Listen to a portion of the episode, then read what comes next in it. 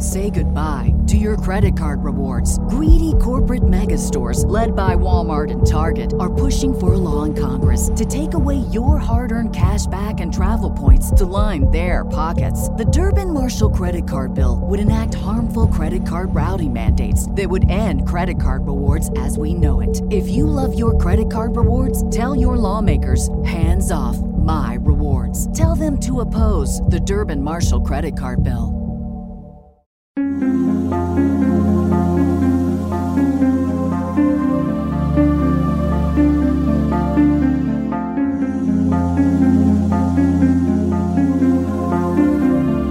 History tells the story of the world and of our lives.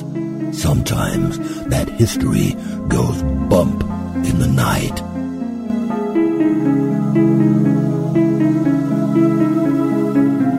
Broadcasting from the center of oddity and the supernatural in Central Florida, it's the History Goes Bump podcast. Hello, you spooktacular people. Welcome to this forty-eighth episode of the History Goes Bump podcast. Ghost tours for the theater of the mind. I am your host, Diane. And this is Denise. And on this show, we're going over to the Netherlands. It's another castle, Wardenburg Castle. We like the castles and the ghostes that come in the castles. Yes, we do indeed. Now, this castle doesn't seem to have the dungeon and the torturing devices like most other castles. I'm not sure if it's because most of this castle has been destroyed. There's only about a third of it that's still standing. But uh, it's not as exciting as some of the other castles, but there is some interesting, creepy stories to go with it. And if we have time at the end of the show, I have an actual haunting from the Netherlands that was shared by someone.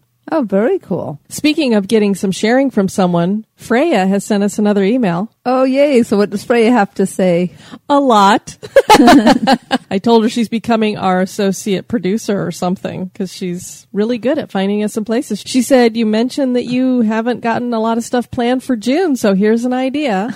So we'll be going Dananda once again. Very cool. Make sure you check out the website at history goes bump dot com. It's got everything you want to know about the show, from our emporium where you can purchase some fabulous History Goes Bump gear. Definitely eye-catching and attention-getting, because we both had our History Goes Bump shirts on when we did the ghost tour in Chattanooga.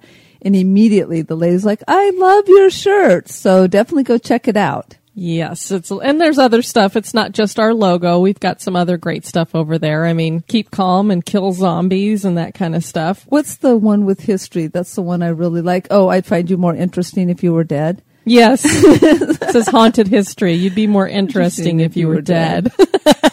Yeah, we like that too. We also have on there where you can find us on social media, how you can find the blog. The ten most recent shows are up on the homepage. We also have the archives over there. If you're not subscribed on iTunes or Stitcher, that's a good way where you can get a hold of some of our archived shows. You can subscribe to the newsletter there. We'd love to have you do that. Make sure you join the spooktacular crew over at Facebook. We've had a couple of people join this week. Welcome to you guys. And if you would like to help support the show in more ways than just sharing it and listening, and you'd like to give us a little monetary assistance, we would appreciate that. You can do that over at the website as well. And speaking of which, Levi has earned himself a free History Goes Bump mug, so I'll be getting that out to him. Oh, very cool. I know that the other History Goes Bump mug that went out was very appreciated. The person was very excited to get it, so hopefully Levi will be just as excited. That's the nice thing about the way we have things set up. There's rewards at different levels of giving, and we do have the possibility of doing contests in the future. We just to reach a certain level of donations to start doing contests and stuff, but that's always a lot of fun. Denise, if people want to contact us like Freya did, where can they do that? You can simply do that at history goes bump at gmail dot com. Shall we get started? We shall. And it's really rainy here in Florida right now and kind of dreary and dark out. So it's perfect setting for haunted history. Yes, it is. If you guys could see, yeah, it's very gray for Florida.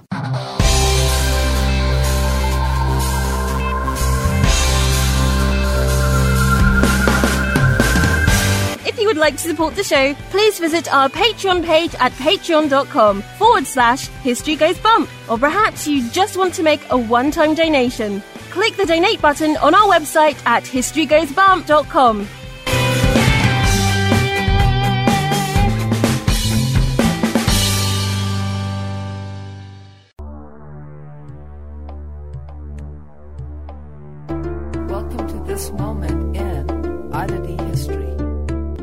Could a dressing table be haunted? E. Louisa S. Nosworthy is a woman who lived in Birkenhead and wrote about a purchase she made in the eighteen seventy-four edition of the Spiritual Magazine. She had bought a dressing table ten years earlier at auction. The piece was beautiful, and she placed it in her guest room. She found out later that the dressing table had belonged to a man who had committed suicide, and that is why his belongings were being sold off.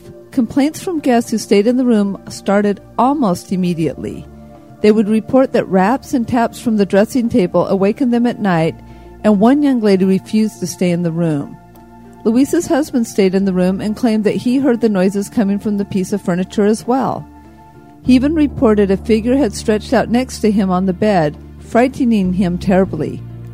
Louisa joined the spiritualist movement of the time and conducted a few seances in the home. One night she found herself having to stay in the guest room. She was overtaken with violent shaking of her body while she lay in bed. The air became thick and suffocating. She ran from the room and had no trouble the rest of the evening. The family became convinced the furniture was possessed by a dark spirit because their trouble had only started when it was bought into the house, and activity only occurred in that room. Louisa wanted to burn it, but her husband was against destroying a good piece of furniture, and he wanted to sell the table. They finally agreed to chop it up and instructed their cook to use the wood for firewood. Wouldn't you know, activity began in the kitchen. A dress hung by the fire was cut in slits, and a vase was broken without anyone touching it. The wood from the table was eventually completely burned. Louisa gave her real name and claimed the story to be true in the article. Whether it was a fanciful imagination or an actual haunted possession, we'll never know, but the story certainly is odd. This history podcast is haunted. This day in history. On this day, June fourth, in seventeen sixty-nine, an astronomical rarity occurred. A transit of Venus was followed by a total eclipse of the sun. The amount of time between each event was only five hours, the shortest interval in history. When the planet Venus passes in front of the sun, it is called a transit of Venus. For us here on Earth, it appears to be a black dot traveling across the sun, whereas a total eclipse of the sun blocks out most of the sun completely, because the moon is closer to us. The transit lasts a matter of hours and is not as common as total solar eclipses. As a matter of fact, a transit of Venus only occurs every two hundred forty-three years. For those of you listening over the age of three, you've had a transit in your lifetime. The last transit occurred June fifth and sixth in two thousand twelve. If you missed it, you missed your only chance to witness such an event. The next transit of Venus is predicted to occur in December twenty-first, seventeen. Before our modern time and modern equipment, the transit of Venus helped scientists figure out the size of our solar system. Modern scientists hope to use the information gathered from the twenty twelve transit to find exoplanets.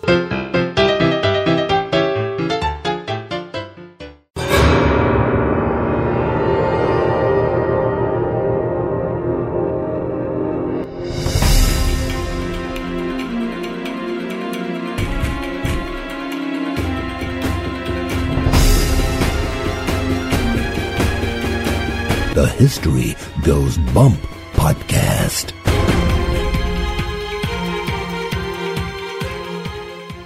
Woudenberg Castle sits in the woods of Wardenburg village in the Netherlands. The castle has survived for centuries, enduring wars including World War Two, pillaging, passing through the hands of many families, and severe demolition. The castle is both magnificent and creepy at the same time. The odd shapes of the castle and its unique turrets add to the mystique. The long history of the castle includes some tragic and horrific events. Bodies have been found buried in the cellar, ghosts haunt the hallways, and the legend of Doctor Frost has found a home here. Bloodstains that cannot be removed are testament to the strange and creepy stories of this castle. The village of Wardenburg is located in the Gelderland province of the Netherlands.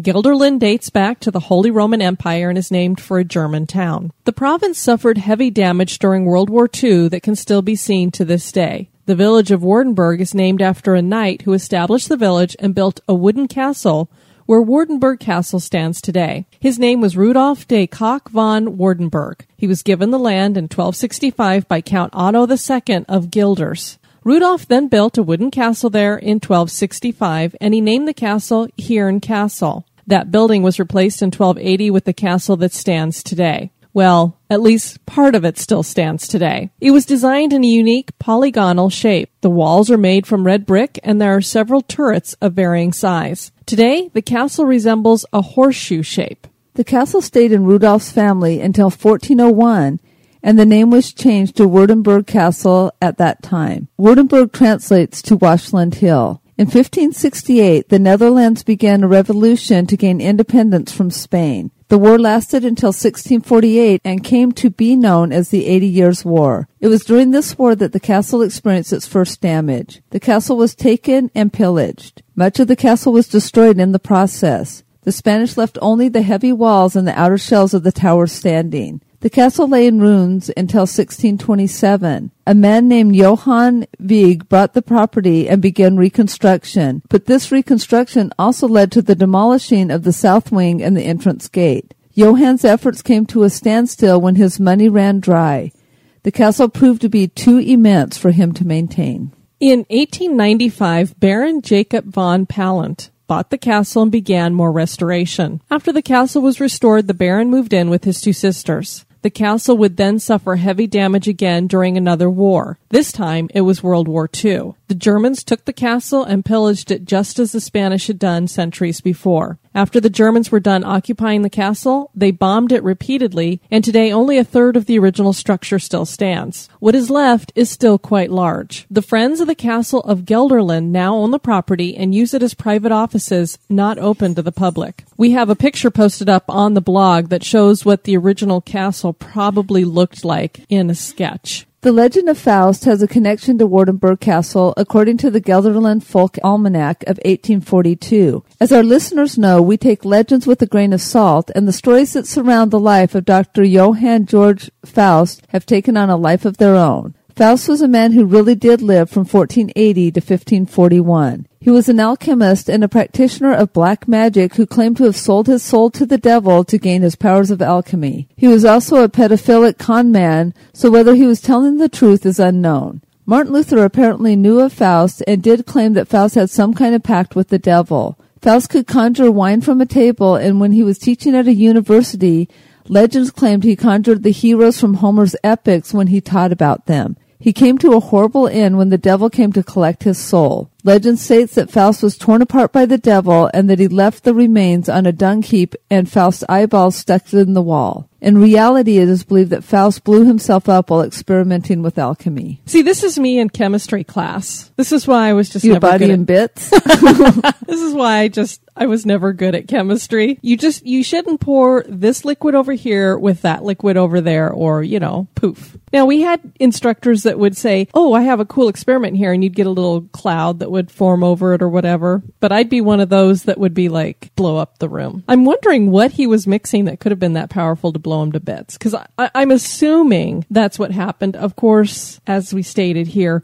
legends are called legends for a reason. Some people claim that Faust never even existed, but I think there's too much historical evidence out there to prove that, especially Martin Luther. If he knew Faust and made claims about him, he wouldn't lie about that. I don't think so. I didn't know Martin Luther personally, but probably not.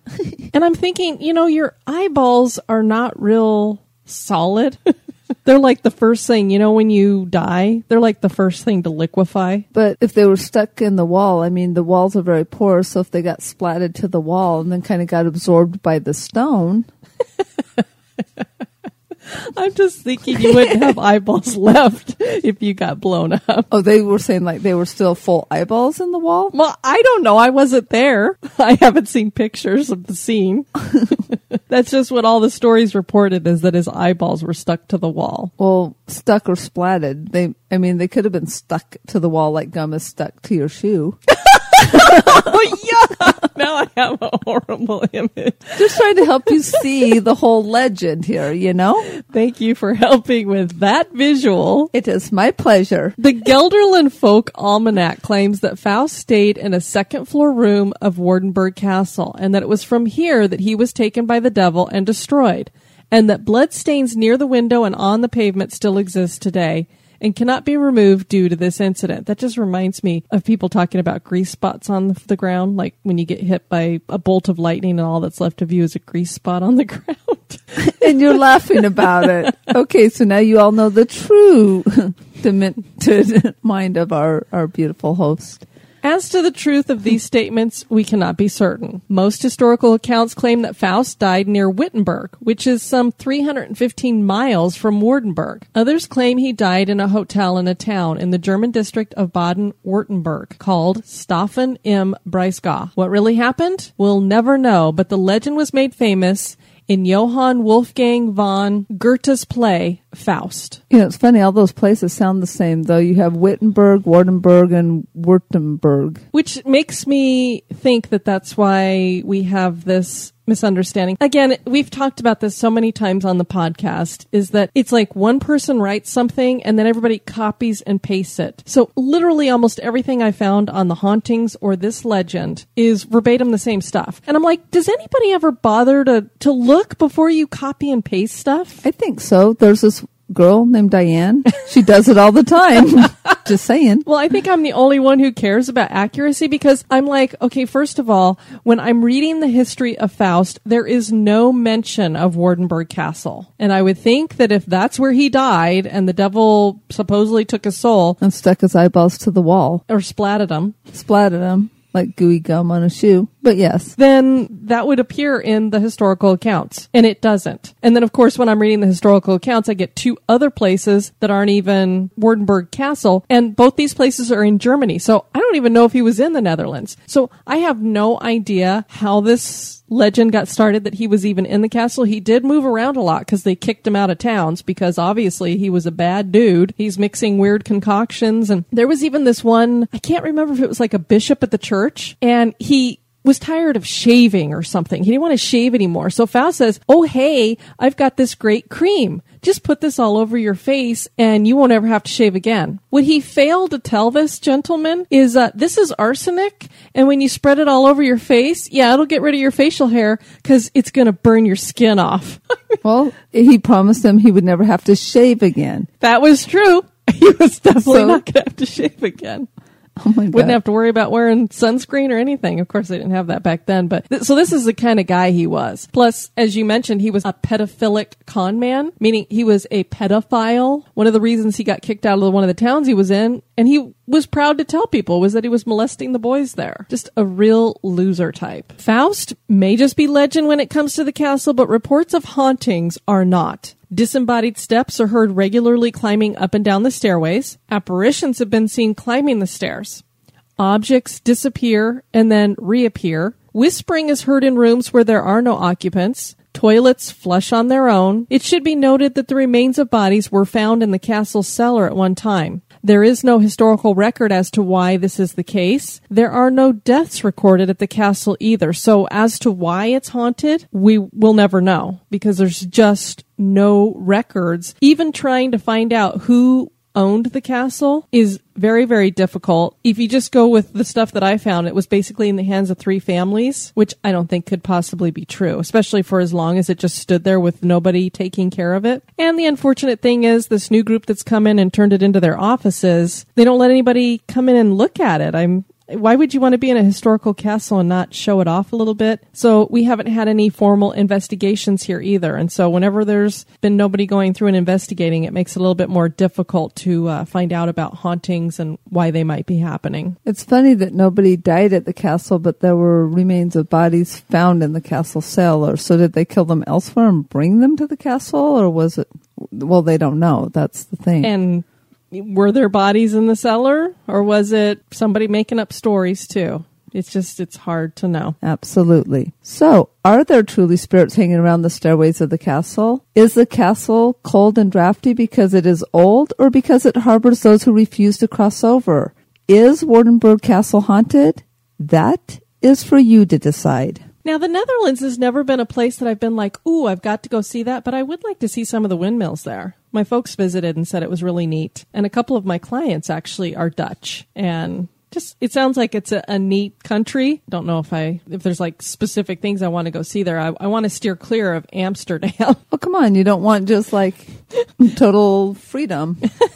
people laying around from heroin. But when we talk about Amsterdam in the Netherlands, there is someone who goes by the name Tricholoma on the internet, and they had shared this story, which is their true experience from a house that they had lived in in the Netherlands. And I thought, since we didn't have a whole lot of hauntings to go with the castle, that we would add this spooky little real-life tale to go with it. Oh, absolutely. I love real-life tales. Would you like to start? Sure. Me and my family lived in a small house in a village near Amsterdam in the Netherlands. My parents bought it somewhere around nineteen seventy-nine. At that time, I was two years of age. The house was built somewhere around nineteen ten, and as long as I can remember, there was always something strange going on. As a young child, I could frequently see strange, shadowy figures upstairs, and from time to time I heard someone or something breathing or scratching from inside the walls. I remember that at night I could regularly see these strange figures, whom looked like long black shapes moving in an odd rhythmic way through my bedroom. And one scary thing I remember like it happened only yesterday. I was about four or five years of age, and I began to notice them more often. Or let's say I became aware of the fact that what I saw wasn't something normal, and it really started to scare me. Every night it looked like they were moving closer to the edge of my bed, and at a certain point they came so close that I hid myself under the sheets so I could not see them. I know we've discussed this before, too. How, especially when we're children, we think that sheets protect us. Why do we think they're going to protect us from bad stuff? It's like they're a shield. I don't know, sort of that, if I can't see you, you can't see me, I guess. Yeah. Of course, that didn't help much because now I started to hear them. They made a strange mumbling sound, and as a child, or now as an adult, I could not make out what it was. But it scared me so much, and after a few nights, I was so scared that I kicked with my feet at the edge of my bed. To my horror, I really hit something, and it made a loud and eerie kind of scream. Oh my gosh, you know, it's already scary enough to be a kid with wondering if there's something under your bed or in your closet, but to really have something scream when you kicked it, that would be very frightening. A few seconds later, my mother entered my room, asked me why I made such an awful scream. I told her what happened, but it was of no use. I could not convince her that it wasn't me, but one of the monsters near my bed. She tried to calm me and told me that there was no such things as ghosts or monsters. She told me that I was safe in my room and asked me to go back to sleep. It may sound strange, but from that moment on, I never heard the noises again, and I never saw those things again until nineteen eighty-nine. That was a good year. I graduated from high school that year. In that year, my mother suddenly died and left me, my father, and two younger brothers to take care of ourselves. From that moment on, the atmosphere changed in the house.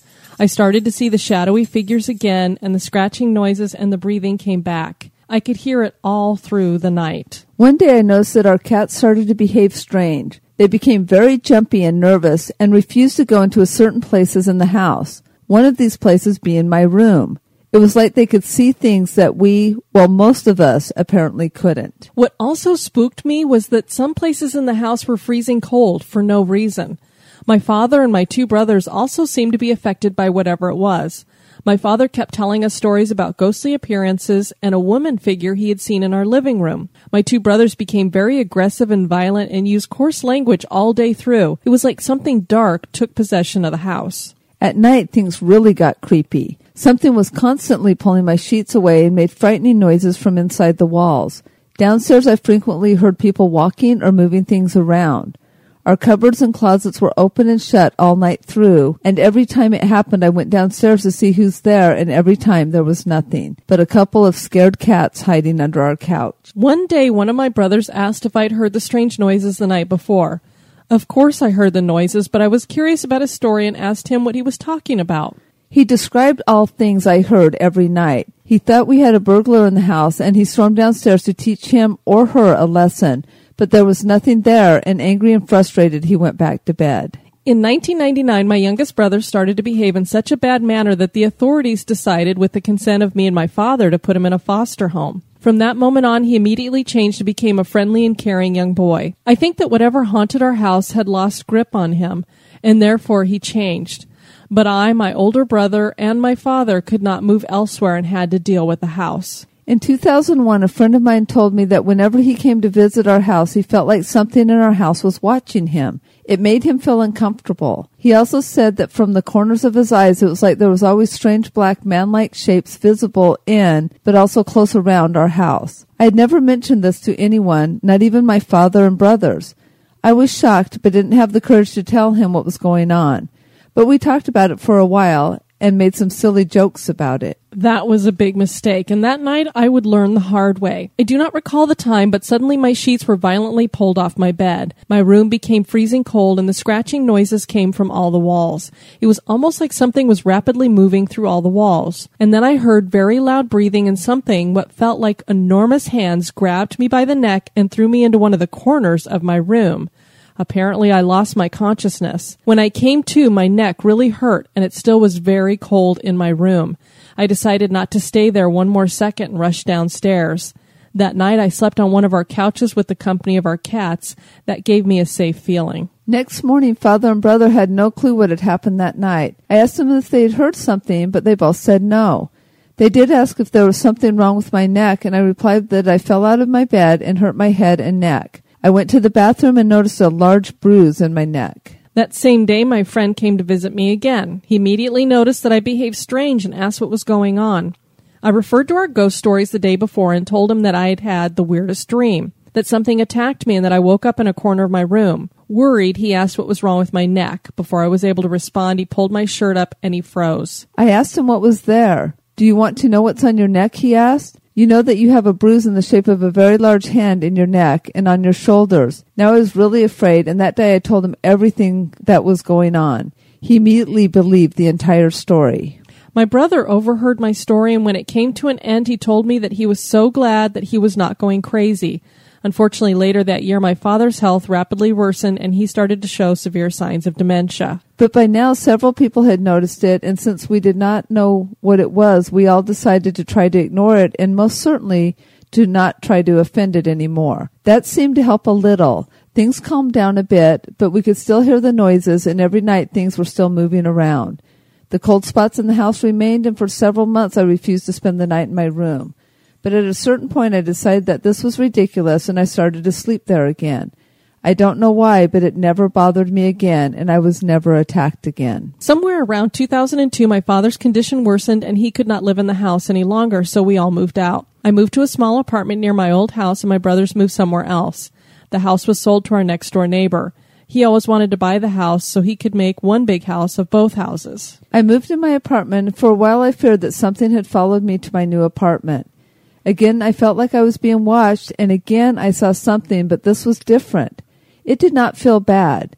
The cats, I kept them after moving out of the old house, were not spooked, and one day I saw something that was as clear as day. It was an old lady, a friendly-looking old granny. I was not afraid of her, and I spoke into the room right at the exact spot where I had seen her. I said that I did not mean to intrude, but that it was now my house, that I lived there now, and if she wanted, she was welcome to stay. Immediately, something changed in my apartment. Everything suddenly felt so serene and peaceful, and I have never seen her again. Later, I heard from my new next-door neighbor that an old brother and sister had lived in my apartment. The sister took care of her brother, but then the sister died, and the brother couldn't stay there, so he was moved to a nursing home. That was shortly before I moved in.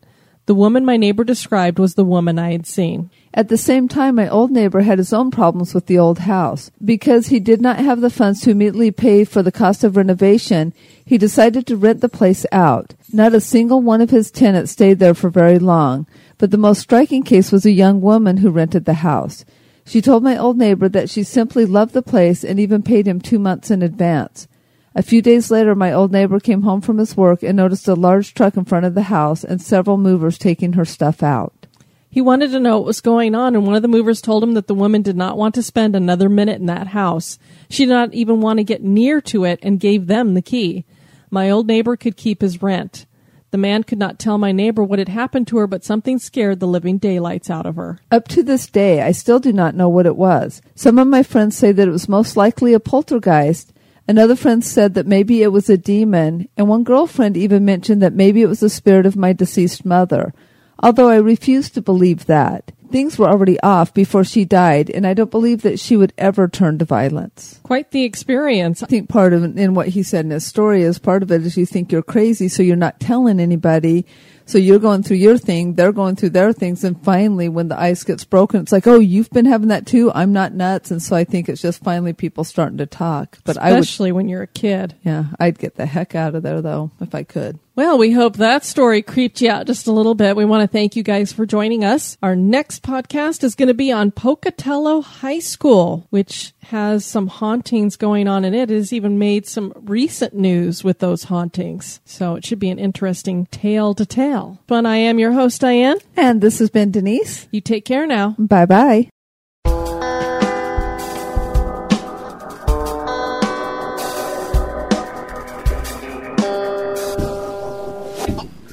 Hey, this is Christopher. And this is Joe. From the Curioso Podcast. And here at the Curioso, when we want to listen to ghost tours for the theater of the mind, we listen to the History Goes Bump Podcast.